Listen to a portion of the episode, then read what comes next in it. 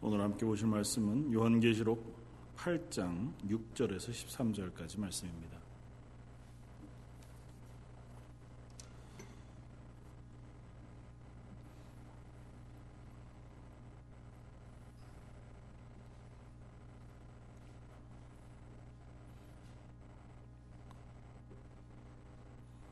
요한계시록 8장 6절에서 13절까지. 자유였으면 우리 한 목소리 같이 한번 읽겠습니다. 일곱 나팔을 가진 일곱 천사가 나팔 불기를 준비하더라. 첫째 천사가 나팔을 부니 피 섞인 우박과 불이 나와서 땅에 쏟아짐에 땅의 3분의 1이 타버리고 수목의 3분의 1도 타버리고 각종 푸른 풀도 타버렸더라. 둘째 천사가 나팔을 부니 불붙는 큰 산과 같은 것이 바다에 던져짐에 바다의 3분의 1이 피가 되고 바다 가운데 생명 가진 피조물들의 3분의 1이 죽고 배들의 3분의 1이 깨지더라.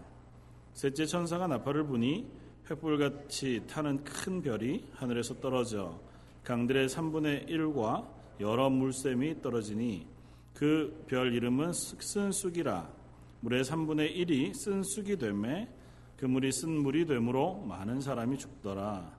넷째 천사가 나팔을 부니 해 3분의 1과 달 3분의 1과 별들의 3분의 1이 타격을 받아 그 3분의 1이 어두워지니 나 3분의 1은 비추임이 없고 밤도 그러하더라. 내가 또 보고 들으니 공중에 날아가는 독수리가 큰 소리로 이르되 땅에 사는 자들에게 화, 화, 화가 있으리라. 이는 새 천사가 불어야 할 나팔 소리가 남아 있음이로다 하더라. 어, 계속해서 어, 요한계시록 8장에 나와 있는 일곱 어, 나팔의 재앙에 대한 어, 것들을 함께 나누고자 합니다. 어, 지난주에 나팔이 어, 구약 성경 가운데 이스라엘 백성들 속에 어떤 의미를 가졌는가 어, 지지난주에 함께 살펴보면서 어, 이것이 경고의 소리이기도 하거니와 어, 하나님의 구원받은 백성으로서의 자리, 그 자리를 확인하는 또 그것을 확인하기를 요청하는 하나님의 어, 요청이라고 하는 사실들을 우리가 확인했었습니다. 어, 사실은 일곱 나팔 재앙의 그 세세한 내용들을 살펴보는 것은 큰 의미가 없겠다 생각이 되어집니다. 그게 정확하게 잘 알지도 못할 뿐만 아니라 그 재앙의 내용이 무엇이냐고 하는 것은 사실은 요한계시록에서 하나님께서 요한을 통하여 우리들에게 말씀하시고자 하는 어, 구체적인 내용은 아니기 때문에 그렇습니다. 재앙이 이 땅에 임하는 것 그리고 그 재앙의 주인이 그러니까 이 온 세상의 주권자가 하나님이라고 하는 사실을 확인하는 조건으로서의 재앙이 이 땅에 주어지는 거지 재앙이 구체적으로 어떤 형태로 주어질 것이냐라고 하는 것은 사실은 큰 의미가 없는 것이거든요. 그럼에도 불구하고 궁금하니까 한번 어, 계략적으로 8장에 나와 있는 것들을 한번 살펴보기를 바랍니다. 그럼에도 불구하고 이런 식으로 접근하는 것은 뭐 별로 의미가 없으리라고 생각합니다. 예를 들어서 어, 피 섞인 우박과 불이 나와서 땅에 쏟아짐에 3분의 1이 불타버렸다. 뭐 또 땅에 수목의 3분의 1도 타버리고 각종 푸른 풀도 타버렸다. 아, 아마 이것은 뭐 커다란 어, 뭐 유성이 떨어진다거나 아니면 어, 산불이 난다거나 하는 자연재해로 지구상의 3분의 1이 불타 없어지는 것을 의미할 것이다. 뭐 이런 식으로 이해하는 것은 큰 의미가 없다는 것입니다. 계속해서 나오는 것들도 다 그렇게 이해하는 어, 해석들이 참 많이 나와 있습니다. 그러니까 성경을 문자 그대로 이해하려고 하는 세대주의적인 해석을 하시는 분들이 그동안 요한계시록을 어, 많이 해석해 왔고 요한계시록에 대한 책들은 대부분 그런 쪽의 입장에서 쓰여졌습니다. 그러니까 어, 거기에 나오는 구체적인 666이 누구냐, 아니면 여기에 쏟아지는 뭐 하늘에 어두워지는 이 현상은 어떤 현상을 말할 것이냐, 아니면 불붙은 산이 바다에 던져지는 그런 것은 도대체 무슨 의미가 있는 것이냐, 이게 뭐 커다란 화산 폭발이 어, 일어나면서 지구상의 모든 그 어, 중요한 곳에서의 화산 폭발이 바다로 쏟아져 내리면서 바다의 생물들이 죽어갈 것이다. 뭐 이런 식의 해석들을 참 많이 했었더랬습니다. 그런데 사실은 그런 것을 아는 것은 크게 중요하지 않다고 생각이 되었습니다. 그렇게 해석할 이유도 없는 것은 왜냐하면 요한계시록을 지금 읽고 있는 사람들 하나님께서 요한을 통하여 요한계시록을 읽으라고 혹은 들으라고 하신 그 대상이 누구였냐 하면 초대교회 교인들이었습니다. 특별히 소아시아 일곱 교회를 향하여 편지하시면서 그 교회에 속한 성도들을 향하여 1차적으로는 이 편지들을 쓰고 있는 것이었고 우리가 처음 시작할 때 살펴보았던 것처럼 그런 의미에서 요한계시록을 어, 요한을 통하여 말씀하시면서 하셨던 것은 힘내라. 용기를 내라. 지금 고난 가운데 있는 초대교회 성도들에게 이 세상의 주인은 로마의 황제도 아니고 이 세상에 또 다른 권력을 가진 누구도 아니라 너희가 믿고 있는 하나님 여호와 하나님께서 이 세상의 주인이시므로 너희가 믿는 믿음을 현재의 고난 가운데도 여전히 붙잡고 잘 이겨내도록 격려하는 의미에서 이 말씀을 주고 있다는 거죠. 그래서 그림을 그려주기를 야, 지금 현상은 이래 보이지만 결국은 이 모든 것의 주인이시며 모든 것의 심판자이신 하나님께서 이 모든 것들을 심판하시고 하나님의 손으로 바르게 해 놓으실 거다. 잘 힘내어 그 자리를 지켜내거라. 그렇게 말씀하시는 것이라고 우리가 살펴보았었던 것을 기억하십니다. 그런 의미에서 이 독자들에게 그들이 제일 알기 쉬운 말로 아마 써 어, 주셨으리라고 우리가 이해하는 것이 가장 합리적일 것입니다. 그러니까 뭐 생판 들어보지도 못한 그리고 전혀 이해할 수 없는 상징들을 가지고 초대교회 성도들에게 힘내라고 얘기하면 좀 어, 어색하지 않겠어요? 그러니까 초대교회 성도들이 잘 알고 있는 익히 알고 있는 어떤 그림들 아니면 구약의 말씀들 그런 것들을 사용해서 아, 하나님께서 어, 요한에게 이상으로 보여주시고 요한계시록으로 쓰게 하셨다. 그래서 요한계시록은 사실은 구약에 나오는 대단히 많은 말씀들이 요한계시록 안에 내포되어져 있다고 하는 사실을 미리 말씀드렸습니다. 그런 의미에서 오늘 이 8장에 나오는 일곱 나팔의 재앙들도 구약 성경을 통해서 우리가 비추어서 이것이 무엇을 의미하는지 이해하면 조금 더 분명하게 확인해 볼 수 있을 것이라 그렇게 생각이 되어집니다. 첫 번째 천사가 나팔을 부니 피 섞인 우박과 불이 나와서 땅에 쏟아짐에 땅의 3분의 1이 타버리고 수목의 3분의 1도 타버리고 각종, 각종 푸른 풀도 다 타버렸다고 하는 재앙의 말씀을 합니다. 그러니까 어, 하늘에서 어, 우박과 불이 쏟아집니다. 피가 섞인. 그래서 그것이 땅에 있는 식물들을 다 태워버렸습니다. 어, 구약에서 이, 이, 이, 사건이 제일 분명하게 혹은 기억할 만한 사건으로 여기가 비슷한 사건이 어디에 있었을까요?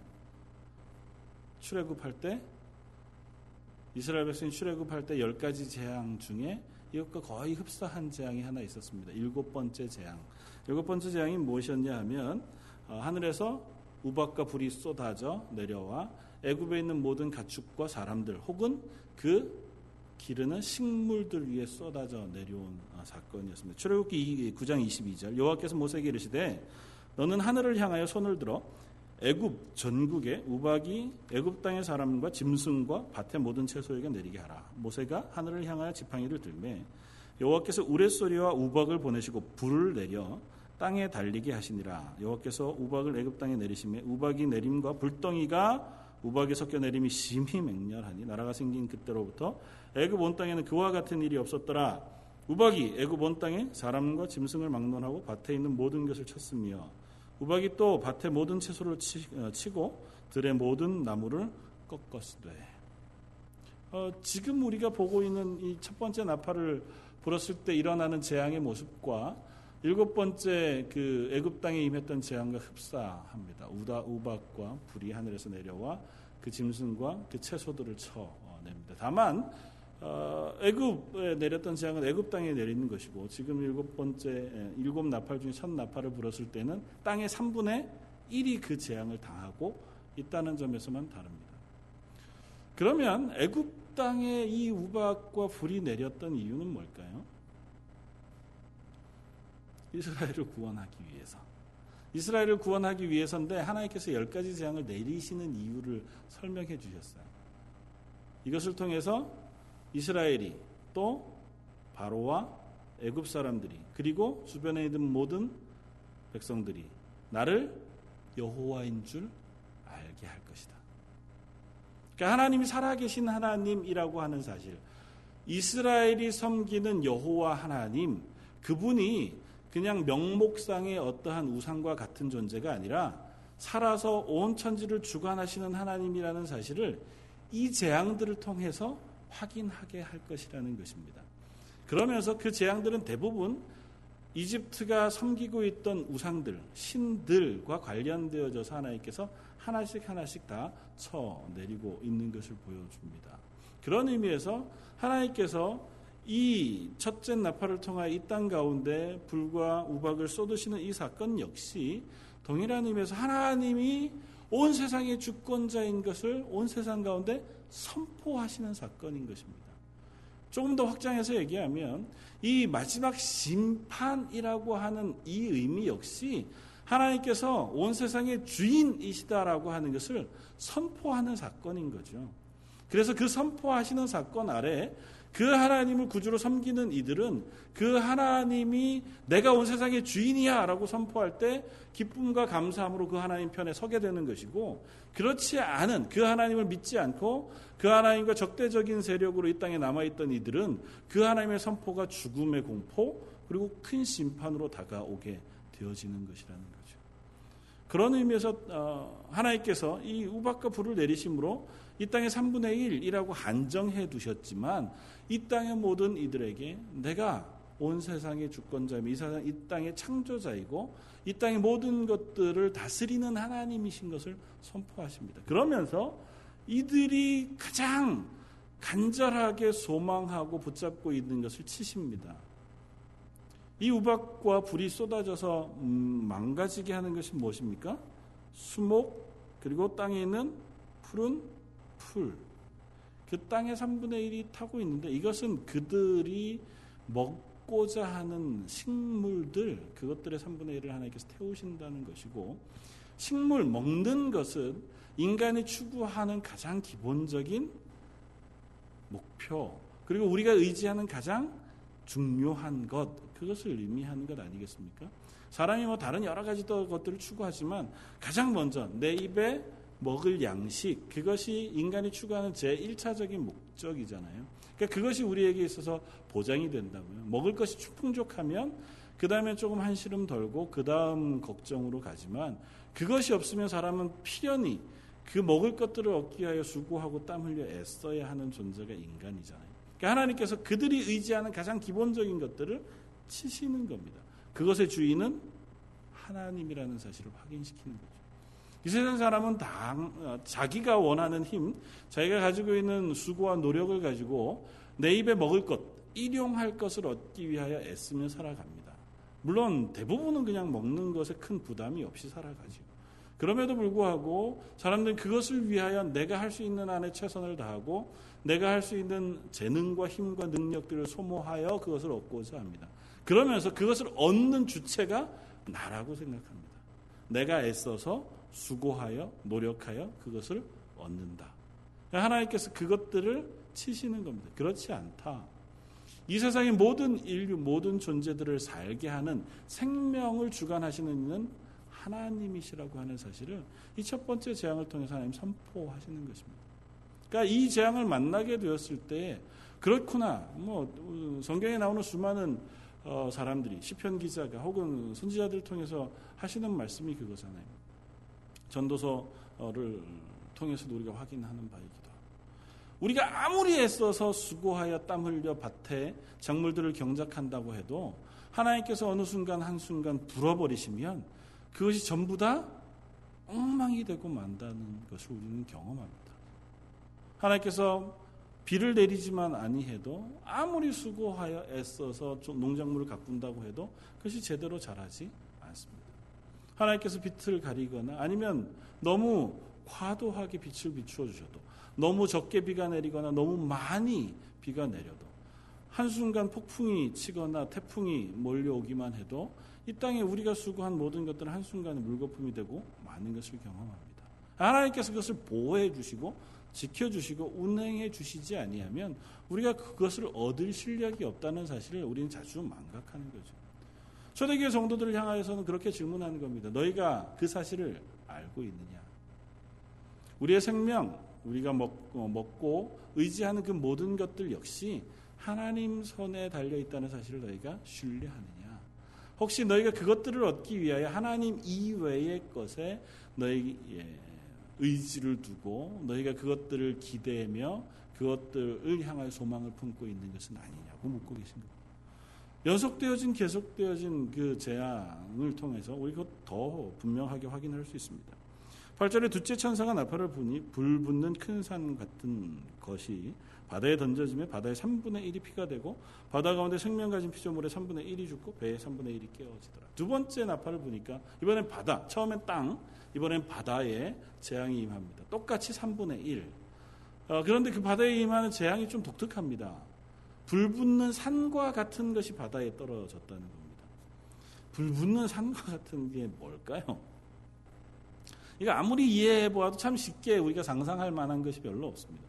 불붙는 산과 같은 것. 역시 우리가 구약의 그림을 통해서 우리가 이해해 보는 상상력을 발휘해서 불 붙는 산과 같은 거니까 불 위에 부, 불이 붙으면 아마 화산이 터지는 걸 거고 화산이 바닷가에 쏟아지면 바다에 있는 생물이 죽을 것이다가 가장 일반적인 유추죠. 성경은 뭐라고 얘기하냐면 우리가 한번 찾아보면 좋겠습니다. 예레미야 51장 구약 성경 예레미야 51장 24절 25절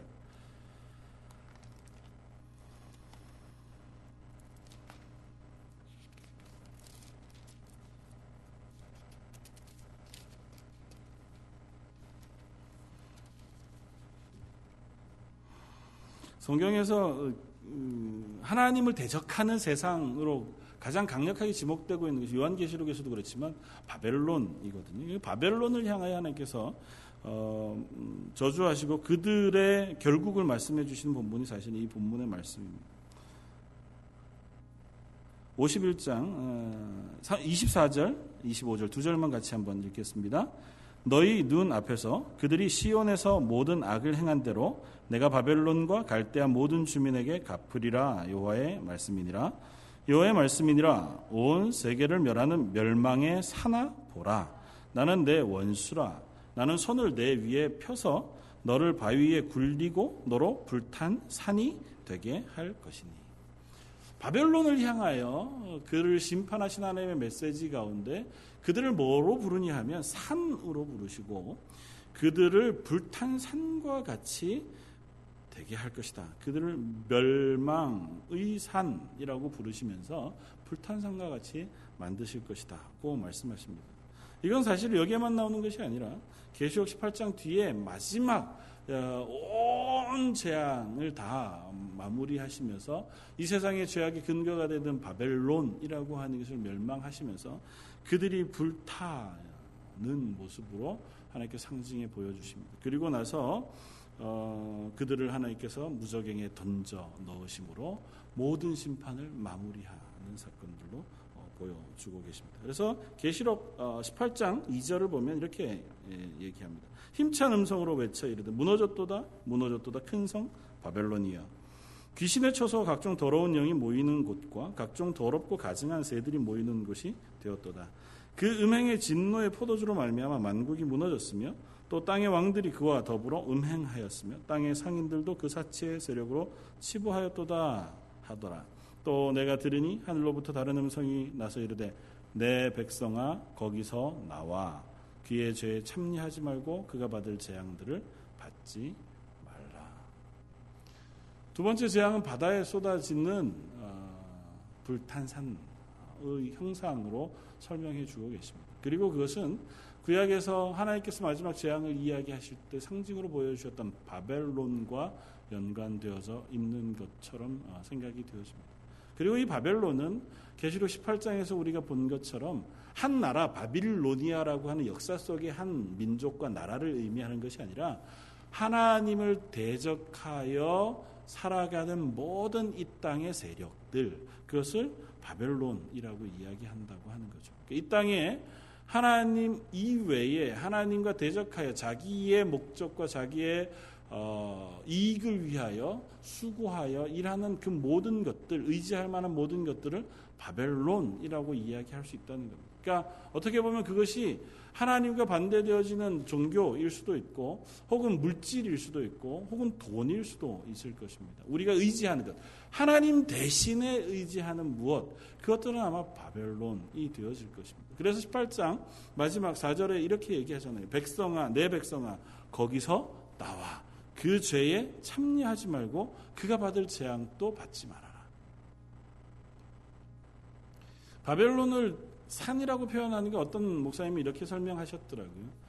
바벨론이라고 하는 나라의 가장 역사 속에 남아있는 유적은 지구랏이라고 하는 것입니다. 지구랏은 뭐냐 하면 피라미드 비슷한 거예요. 어, 피라미드는 대신에 무덤인 대신에 지구랏은 제사를 지내는 재단입니다. 형태는 피라미드 형태로 되어 있고 계단을 올라가서 계단 맨 꼭대기에 재단이 놓여져 있는 형태로 되어 있는 것을 지구랏이라고 불렀는데 어, 고대 바벨론의 그 지구랏 형태의 재단들이 많이 남아 있다는 거죠. 그러니까 물론 뭐 꼭 그것으로 한정하여 얘기할 수는 없지만 하나님 이외의 것을 섬기는 것의 상징, 그 산 모양에 그것들을 하나님께서 불태워 없애시겠다는 것입니다. 인간의 의지하는 모든 것, 하나님 이외의 것으로 의지하는 그것을 하나님께서 멸망시키시겠다는 것입니다. 그게 아무것도 아닌 것을 드러내시겠다는 것이요. 우리가 의지하는 이 세상의 어떠한 힘들을 하나님께서 그것이 아무것도 아니라는 사실을 확인시켜 주시겠다는 것입니다. 그것이 또 다른 종교일 수도 있습니다. 우리가 의지하는 또 다른 어떤 근거일 수도 있을 것입니다. 현대에는 가장 큰 종교 아니면 우리의 믿음의 근거가 되는 어, 잘못된 믿음의 근거가 되는 것은 사실은 돈입니다. 경제적인 힘, 돈. 이것이라고 하면 무엇이든지 할 수 있을 것이라고 믿는 것이 현대 사회잖아요. 돈이라면 안 되는 게 없는 것이 현대 사회이기 때문에 그것을 하나님께서 깨시겠다는 겁니다. 하나님이 나의 모든 것의 주인이라고 하는 고백을 방해하는 또 다른 것들을 하나님께서 불태워 없애시겠다는 것입니다. 그 세력을 바벨론이라고 표현하고 있고 우리 성도들을 향하여 하나님께서 말씀하시는 것은 거기에서 나오라는 것입니다. 예수 그리스도의 십자가의 그 구속으로 구원받아 하나님의 백성이 되었음에도 불구하고 우리의 일상에서의 삶이 여전히 그 바벨론에 속해 있는 우리들을 향하여 하나님께서 말씀하시는 겁니다. 거기에서 나오노라. 거기에서 나오지 아니하면 그들이 받는 재앙을 동일하게 너희도 받게 되어질 것이라는 것이 하나님의 음성이라는 겁니다. 구원 받았음에도 불구하고 거기 있으면 우리가 재난을 받을 것이다. 그런 의미를 얘기하는 것이 아니로 아니고 하나님께서 우리를 향하여 간절히 외치고 계시다는 거예요. 너희 구원받은 하나님의 사람들아 너희가 여전히 이 세상 속에 세상과 버타여 살지 말으라는 것입니다. 너희가 구원받았다면 구원받은 그 증거를 하나님 앞에 보이며 살라는 것입니다. 우리의 모든 생명의 주인이 하나님이라고 고백한다고 하면 그 고백이 너희 삶 속에 드러나는 삶을 살라는 것입니다. 주일날 와서 예배하면서 우리가 예배할 때는 하나님이 내 인생의 주인이십니다. 나의 모든 것을 위하여 예수님의 십자가의 보혈로 나를 씻으셔서 구원해 주셨습니다고 고백하지만 남은 삶을 살아가는 동안에는 우전히 여전히 이 세상 사람들이 의지하는 돈을 똑같이 의지하고 이 세상 사람들이 의지하는 권력을 똑같이 의지하며 남들이 받는 칭찬 그것에 내 모든 인생의 목적을 두고 살아간다면 그것은 우리가 여전히 바벨론에 속해 있는 것과 동일하다고 말씀하고 거예요. 아직 3분의 1, 이 땅의 전부를 멸망시키지 않고 있는 이때에 하나님 우리들에게 말씀하시는 겁니다. 너희가 이것을 보고도 아직도 거기에 머물러 있을 것이냐?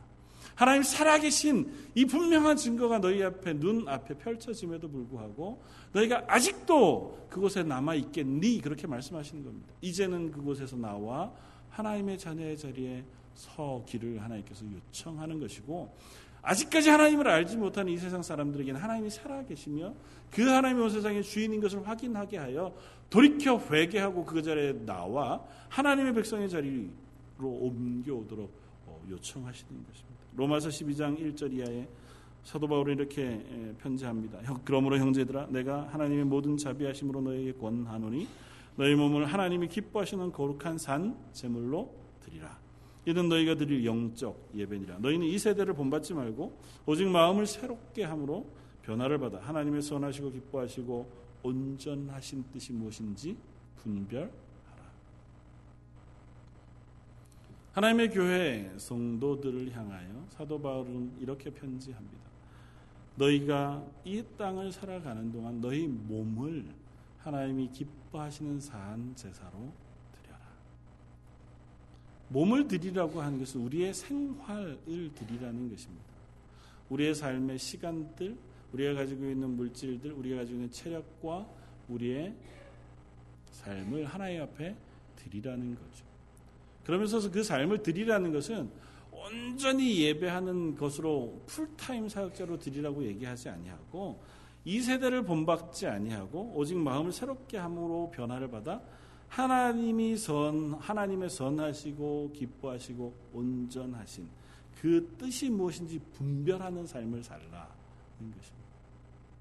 세상이 쫓아가는 것을 쫓아가지 말고 하나님이 기뻐하시는 것이 무엇인지 깨달아서 그곳을 쫓아가는 삶을 살라는 것입니다. 하나님의 말씀은 분명합니다. 내 하나님 여호와를 사랑하며 내 이웃을 내 몸과 같이 사랑하라. 그것 외에 하나님께서 우리, 우리에게 명하신 것이 없습니다. 그리고 그것에서부터 확장되어져 가는 것이 어쩌면 우리 성도들의 삶일 것입니다. 그것에 우리의 시간과 물질과 우리의 삶을 드리라는 것입니다. 구체적으로 그게 뭡니까? 우리가 말씀을 통해서 묵상하면서 혹은 우리의 삶을 통해서 확인해 가야 할 다양한 삶일 것입니다.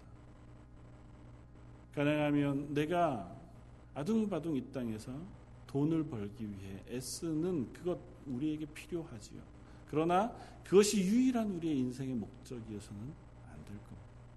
세상 사람들에게 명예를 얻기 위하여 수고하여 애쓰는 것 필요하지요. 그러나 그것이 우리의 유일한 삶의 목적일 수는 없습니다. 그건 세상 사람들이 바라고 소망하는 것이며 하나님이 기뻐하시는 것과는 거리가 있는 것입니다.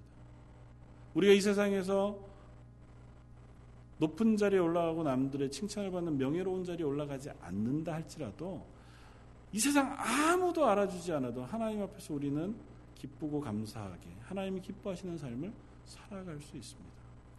이 세상 가운데 하나님을 기뻐하며 내게 주어진 삶을 감사하며 살아가는 삶을 이 세상의 대통령이 되어 온 세상을 다스리는 어떤 누구보다 하나님 더 기뻐하실 것입니다.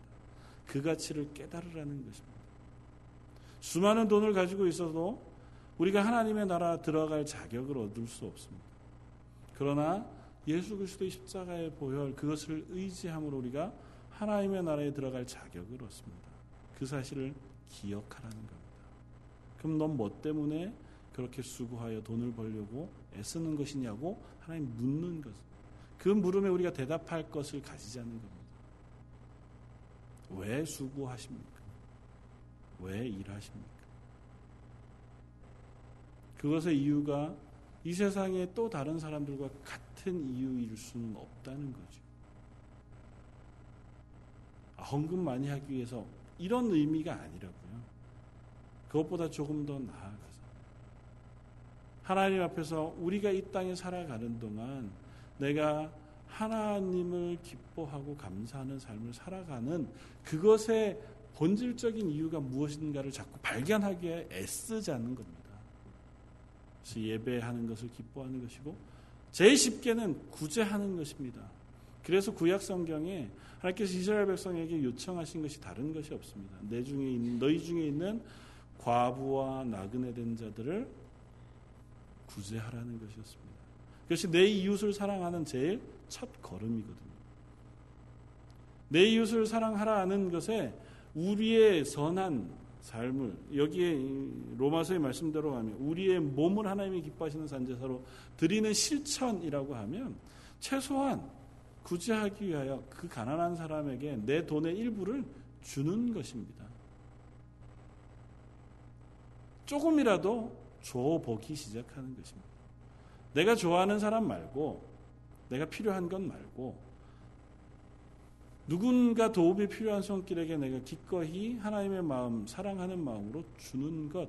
그것이 어쩌면 우리가 선한 일을 하는 첫 시작일 겁니다. 너무너무 완전하지 않아요. 아 그건 뭐 조금 줘가지고 뭔 변화가 있겠나. 그리고 내가 주는 게 정말 내가 정말 하나님의 마음으로 주는 건지 아니면 잘 모르게 상관없습니다. 시작하는 거죠. 안 하는 것보다 훨씬 낫습니다. 보통은 안 하는 사람들이 그런 걸 따집니다. 그렇게 하는 게 구제가 잘 되는 게 맞을까?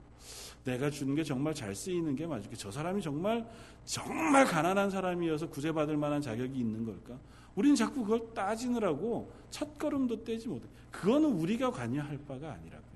내가 할 것은 내 첫 걸음을 띄는 것입니다.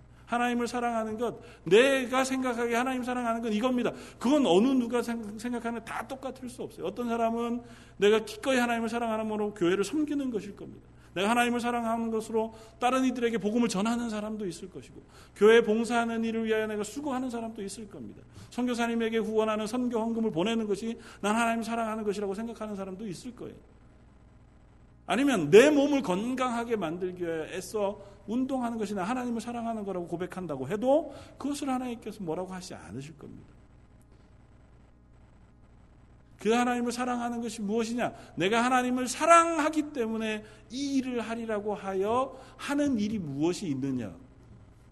우리 그걸 한번 살펴보면 확인할 수 있을 겁니다. 일주일의 삶을 쭉 정해놓으시고 그 중에 내가 무엇에 얼마만큼의 시간을 썼고 무엇에 얼마만큼의 돈을 썼는가를 보면 내가 중요시 생각하고 내가 기뻐하는 것이 무엇인가가 분명히 드러납니다. 최소한 그 가운데 내가 하나님을 사랑하기 때문에 내 이웃을 사랑함으로 쓴 시간과 쓴 물질, 쓴 내 에너지가 있는가를 확인해 가자는 것이고 그걸 위하여 조금씩 그 영역을 만들어 가는 것 그것이 어쩌면 우리가 하나님의 뜻, 하나님을 기뻐하는 삶을 살아가는 첫 걸음을 걷는 것일 수 있을 겁니다. 세 번째 재앙은 이것입니다. 세 번째 천사가 나팔을 부니 횃불 같은 같이 타는 큰 별이 하늘에서 떨어져 강들의 3분의 1의 1과 여러 물샘에 떨어지니 이 별 이름은 쓴 쑥이라 물의 3분의 1이 쓴 쑥이 되매 그 물이 쓴 물이 되므로 많은 사람이 죽더라. 쑥은 그냥 쑥입니다. 말 그대로 쓴 쑥, 쑥. 저희는 이제 쑥을 떡도 해 먹고 몸에 좋은 것으로 여기지만 성경에 나오는 쑥은 그런 의미가 아니라 독초를 의미합니다. 입에도 쓰고 몸에도 악한 독초. 그러니까 옛날 성경엔 인진이라고 이렇게 표현하기도 했어요. 그러니까 어, 뭐 우리는 인진 쑥은 오히려 약초로 쓰잖아요. 한약방에서 쓰는 쑥은 인진 쑥이라 그러지 않나요? 보통 그렇죠? 어, 그 좋은 쑥 말고 여기의 표현은 몸에도 안 좋고 입에도 쓴 쑥을 이야기합니다. 하나님께서 하늘의 별을 물 근원에 던지시고 그 물을 쑥이 되게 아, 쑥그 별의 이름이 쑥이고 그 물을 쓰게 만드시겠다 그렇게 말씀하십니다. 이 별은 어떤 의미에서 구약 성경에서 생각해 보면 계명성으로 표현되어진 사단 혹은 어떤 어, 어, 것으로 우리가 이해할 수 있을 겁니다. 그 구약 성경에 이사야 14장 12절에 너 아침의 아들 계명성이여. 어찌 그리 하늘에서 떨어졌으며 너 열국을 엎은 자여? 어찌 그리 땅에 찍혔는고? 내가 내 마음에 이르기를 내가 하늘에 올라가 하나님의 뭇별 위에 내 자리를 높이리라. 내가 북극 지폐의 산 위에 앉으리라. 그렇게 말했다는 것입니다. 그런 그를 하나님께서 가장 높은 구름에 올라가 지극히 높은 자와 같아지리라고 하는도다. 그러나 이제 내가 스월 곧 구덩이 맨 밑에 떨어짐을 당하리라. 하나님께서 그렇게 스스로를 높이는 그 세력을 저 밑바닥으로 던져 버리실 것이라 그렇게 말씀하십니다. 그리고 그것이 물의 근원에서 떨어지고 그 물이 쓴 물이 되어집니다. 그리고 그 쓴 물을 먹는 우리들이 그 쓴물의 영향을 받게 되어진다는 것입니다. 이것은 구약 성경에 하나님께서 거듭거듭 이스라엘에게 우상 숭배와 관련되어져서 설명하던 설명 속에 나타나는 이유들입니다. 신명기 29장 어, 18절 마지막 이스라엘 백성에게 모세가 당부하면서 신명기 29장 18절에 너희 중에 남자나 여자나 가족이나 집하나 오늘 그 마음이 우리 하나님 여호와를 떠나서 그 모든 민족의 신들에게 가서 섬길까 염려하며 독초와 쑥이 쑥의 뿌리가 너희 중에 생겨서 이 저주의 말을 듣고도 심중에 스스로 복을 빌어 이르기를 내가 내 마음이 완악하여 젖은 것과 마른 것이 멸망할지라도 내게는 평안이 있으리라 할까 함이라. 하나님을 떠나 우상을 숭배하는 너희 마음이 마치 뭐라고요? 독초와 쑥이 너희 마음에 뿌리가 생겨서 너희가 악한 대로 향해 가면서도 마음이 평안하다고 얘기할까 걱정이 되어진다. 그러지 말 것을 이 모세를 통하여 이스라엘 백성에게 권면한다. 다시 말하면 이 쑥이라고 하는 것은 이스라엘 백성이 하나님을 떠나 당하는 고통을 의미하거나 표현할 때 자주 사용되었습니다. 한 군데를 더 보면 암, 아, 모스서 6장에도 동, 동일한 어, 어, 말이 나옵니다. 6장 11절 보라 여호와께서 명령하심으로 타격을 받아 큰 집은 갈라지고 작은 집은 터지리라 말들이 어찌 바위에 달리겠으며 소가 어찌 거기서 갈겠느냐 그런데 너희는 정의를 쓸개로 바꾸며 공의를 공의의 열매를 쓴 쑥으로 바꾸며 허무한 것을 기뻐하며 이르기를 우리는 우리의 힘으로 뿔들을 취하지 아니하였느냐 하는도다. 하나님께서 심판을 이 땅에 내리시는데 아모스서는 북쪽 이스라엘 지금 주일날 우리가 살펴보는 호세아 선지자와 비슷한 시기 북쪽 이스라엘에 어, 어, 예언하던 선지자잖아요. 하나님의 심판이 지금 눈앞에 이르렀는데 이 사람들은 스스로 뭐라고 얘기하냐면 정의를 쓸개로 바꾸고 공의를 쑥으로 바꾸면서 허무한 것을 기뻐하면서 이르기를 이제 우리 힘으로 이 뿔들을 취했다. 우리가 이 능력을 가졌다. 우리가 이 모든 것을 이루었다고 착각하며 산다. 하나님 보시기에는 쑥을 취한 거예요. 공의를 쑥으로 바꾼 거예요. 정의를 쓸개로 바꾼 거예요. 그들이 하나님 앞에서 얻어야 할 진리와 인애, 극률하심을 쑥으로 바꾸어 그들이 그 쓴 것에 고통을 당하는 자리에 서 있으면서도 스스로 생각하기를 나는 괜찮다라고 생각한다고요. 아니, 나는 잘하고 있다고 스스로를 속이고 있다고요. 아니, 스스로 기만하고 있다고요. 그리고 그 기만의 근거가 하나님 아닌 우상을 섬기는 것이라고 말합니다. 그래서 어쩌면 이 세 번째 재앙은 그것을 드러내시는 겁니다. 너희가 그 고난 가운데 있다고 하는 것을 드러내시는 겁니다. 어떻게 보면 이거죠. 하나님이 아니라 우상을 섬기는 그들에게 우상을 섬긴 결과가 이것이라고 확인시켜 주시는 겁니다. 너희가 믿고 따랐던 것, 그것을 의지하면 나는 안전하려고 보호, 보장 받았다고 의지하던 그것이 결국은 돌멩이였구나.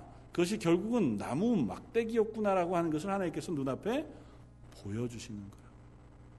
너희가 떠먹으려고 하는 그 물이 쓴 물이 되고 말았다고 하는 것을 하나님께서 확인시켜 주신다. 하나님께서 그 모든 것의 근원을 드러내 보여주시는 겁니다. 하늘에 올라가 있는 그 별과 같이 스스로가 높아져 세상을 속이는 것과 같은 그 세력들을 의지하는 우리 인간들, 그 세력이 아무것도 아닌 것을 하나님께서 드러내시는 날이 이를 거라고요.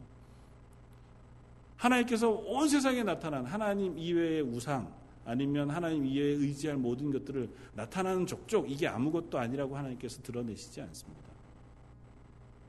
그래서 세상에는 여전히 우상이 있고 세상에 여전히 악이 득세하며 스스로가 어, 죄악 가운데에서 사람들을 기만하면서도 힘을 얻어가는 존재들이 있습니다.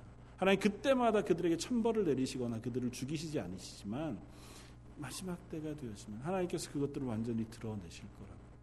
그럴 때 그럴 때 어리석게도 그것을 의지하고 거기에 남아 있지 말라는 것입니다. 그것이 드러나기 전에 너희가 그곳에서 것입니다. 그것을 의지하는 것이 아니라 하나님을 의지 하라는 것입니다. 넷째 천사도 마찬가지입니다. 넷째 천사가 나팔을 보니 해 3분의 1과 달 3분의 1과 별들의 3분의 1이 타격을 받아 그 3분의 1이 어두워지니 낮 3분의 1이 비추임이 없고 밤도 그러하더라. 하늘의 해와 달과 별 그것이 어두워진 그것의 3분의 1이 빛을 잃어가고 이 땅도 그러하다는 것입니다. 마지막 때에 가장 분명한 상징입니다. 마태복음 24장에도 이사야 13장에도 하나님께서 마지막 날 일어날 가장 분명한 상징으로 하늘에 해가 어두워지고 달이 빛이 빛을 내지 아니하고 별들에 떨어지는 그 일들을 하나님께서 보여주십니다. 그러면서 이것이 바로 마지막 때다. 하나님께서 이 땅을 향하여 하나님의 심판을 지금 내리고 계시다고 하는 것을 온 세상 사람들로 하여금 확인시켜주는 사건입니다. 그와 동시에 이것은 또 무엇을 의미하냐 하면 요엘서 2장 31절 여호와의 크고 두려운 날이 이르기 전에 해가 어두워지고 달이 핏빛같이 변하려니와 누구든지 여호와의 이름을 부르는 자는 구원을 얻으리니 이는 나 여호와의 말대로 시온산과 예루살렘에서 피할 자가 있을 것이며 남은 자 중에 나 여호와의 부름을 받을 자가 있을 것임이니라. 이걸로 끝이 아니고 그것에 대한 징조라고요. 마지막 날의 징조로 하늘의 해가 어두워지고 달이 핏빛같이 변하려니 와 그때에 뭐 하는 사람 구원을 얻는다고요? 오직 여호와의 이름을 부르는 자는 구원을 얻을 것이니 이 말씀을 하시는 건 뭐예요? 그것이 이르면 그것이 보여지거든 그곳에서 돌이켜 나와 여호와 이름으로 부름으로 예수 그리스도의 십자가의 보혈로 씻음 받아 구원을 얻으라고 하는 하나님의 권면인 겁니다. 아직 이 땅이 3분의 1이잖아요. 해의 3분의 1, 달의 3분의 1, 별들의 3분의 1이라는 얘기는 3분의 1의 별만 떨어진다는 의미가 아니라 아직 하나님께서 그 심판을 통제하고 계시다는 거예요. 완전한 심판이 아직 이 땅에 이루기 전에 하나님이 하나님의 살아계심을 이 땅에 선포하는 것들을 보게 되면 그리고 그것이 확인되어지게 되면 너희가 그곳에 그곳에서 돌이켜 나와 하나님의 백성의 자리에 서라는 것입니다. 오직 여호와의 이름을 부름으로 예수 그리스도의 십자가의 보혈을 믿음으로 하나님의 구원받는 자녀의 자리에 서라고 하나님께서 말씀하시는 겁니다. 그럼에도 불구하고 계시록 9장 이 본문이 9장까지 연결이 돼요. 일곱 나팔을 부는 이 본문의 맨 마지막은 지난주에 설명했듯이 이렇습니다. 9장 20절 이 재앙에 죽지 않고 남은 사람들은 손으로 행한 일을 회개하지 아니하고 오히려 여러 귀신과 또는 보거나 듣거나 다니거나 하지 못하는 금, 은, 동과 목석의 우상에게 절하고 또 그 살인과 복술과 음행과 도둑질을 회개하지 아니하더라. 하나님이 요구하시는 건 이걸 보고라도 너희가 거기에서 나와 하나님이 살아계시다는 사실을 인정하고 너희가 지금 속해 있는 그 사단의 세력, 바벨론의 땅, 그 죄악의 땅에서 나오라는 것입니다. 거기에 있다가 그들과 함께 심판받고 그들과 함께 멸망하지 말고 거기에서 나와 예수 그리스도로 인해 구원받아 하나님의 백성의 자리로 나와 회개하고 그 구원을 얻으라는 것인데 세상은 어떻다고요? 여전히 그 가운데서 회개하지 않는다. 여전히 그들은 그곳에서 그들이 만든 금, 은, 동으로 만든 우상들을 의지한다고. 여전히 하나님 이외의 것을 자기들의 보호자, 자기들의 의지를 삼아 살아간다. 사랑하는 성도 여러분, 하나님 우리들에게 이렇게 물으시는 겁니다. 너희들은 어떠하냐? 너희의 삶은 어떠하냐? 너희의 삶은 하나님을 살아계신 하나님이라고 순종하고 믿고 고백하는 삶 가운데 놓여 있느냐? 너희가 그것을 인정하는 삶을 살고 있느냐? 너희는 이 세상의 죄악 가운데서 회개하고 돌이켜 하나님의 자녀가 된 그 자리에서 하나님이 나의 하나님이라고 고백하며 그 구원의 감격, 기쁨 가운데 살고 있느냐? 그렇게 묻고 있다는 것입니다. 아모스서 8장 9절 마지막으로 한번 찾아보기를 원합니다. 구약성경 아모스서 아모스서는 호세아서 다음에 있는 아, 요엘, 요엘서 다음에 있는 아, 책입니다. 아모스서 8장 9절에서 11절까지 1282쪽 구약성경 아모스서 8장 9절에서 11절까지 한번 같이 한 목소리로 9절, 어, 10절, 11절을 읽겠습니다.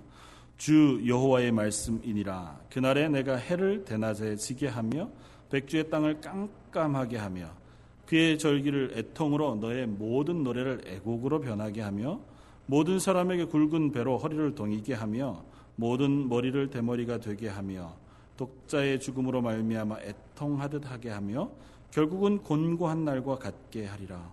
주 여호와의 말씀이니라. 보라 날이 이를지라 내가 기근을 땅에 보내리니 양식이 없어 주림이 아니며 물이 없어 가람이 아니요 여호와의 말씀을 듣지 못한 기갈이라. 그 그 날에 하나님께서 우리가 살고 있는 이 땅 해를 달을 어둡게 하시겠다.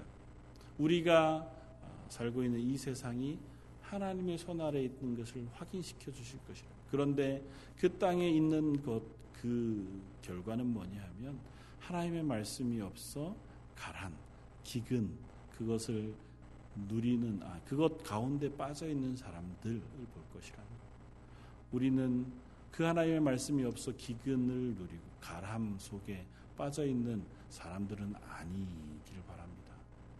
이 세상이 하나님이 없기 때문에 죽어가는 것입니다. 이 세상의 마지막에 해가 빛을 잃어도 빛 대신 하나님 안에 속해 있는 사람들은 그것이 아무런 문제가 되지 않습니다. 그것의 주권자이신 하나님의 구원받은 자녀들은 그것이 크게 두렵지 않습니다. 온 세상이 무너져 내린다고 해도 우리들은 그 가운데에서 두렵거나 그것으로 인하여 우리가 슬퍼하지 않습니다. 왜냐하면 나는 예수 그리스도의 십자가로 인하여 구원받은 구원의 확실함 가운데 서 있기 때문에 하나님의 말씀이 그것을 나에게 확인시켜 주고 있기 때문에 하나님의 말씀 가운데 내가 구원받은 하나님의 자녀라고 하는 사실을 명확히 알고 있기 때문에 그 다른 것들로 인하여 내가 영향받지 않을 수 있습니다. 그러나 말씀 위에 서 있지 아니하면 말씀 위에 온전히 우리가 세워져 있지 아니하면 우리는 눈앞에 보이는 현상 혹은 이 세상에 따르는 또 다른 사람들의 그 삶과 똑같이 영향받고 두려워하고 혹은 그것으로 인하여 우리가 쓰러지게 되어질지도 모릅니다. 사도 요한을 통해 초대교회 성도들에게 걱정하지 말아라. 너희가 말씀 위에 서 있다면 구원의 확실함 가운데 서 있다면 너희가 흔들리지 않을 수 있다고 격려하시는 것처럼 지금 우리들에게도 동일한 말씀을 하시는 줄 믿습니다. 세상에 있는 또 다른 것들을 의지함이 아니라 하나님만 의지하고 그 하나님의 말씀 위에 너희가 서 있고 그 말씀 가운데 하나님의 기뻐하시는 삶을 살아가기로 너희가 다짐한다면 너희의 삶을 하나님이 기뻐하시며 하나님의 구원의 은혜가 가운데 너희를 지키시라고 약속하시는 그 말씀을 우리가 온전히 믿음으로 오늘 하루도 우리가 하나님의 사람으로 서가는 저 여러분들 되시기를 주님의 이름으로 부탁을 드립니다. 한번 같이 기도하겠습니다. 감사와 찬양을 받으시기 합당하신 주님. 이 마지막 때에 세상은 하나님이 살아계신 것을 확인할 때마다 두려움에 떨지만 우리들은 그 하나님이 온 세상의 주권자인 것을 확인할 때마다 기뻐하며 감사할 수밖에 없는 존재들인 것을 고백합니다. 하나님 저희의 삶이 그 기쁨과 감사로 넘치게 해주시길 원합니다.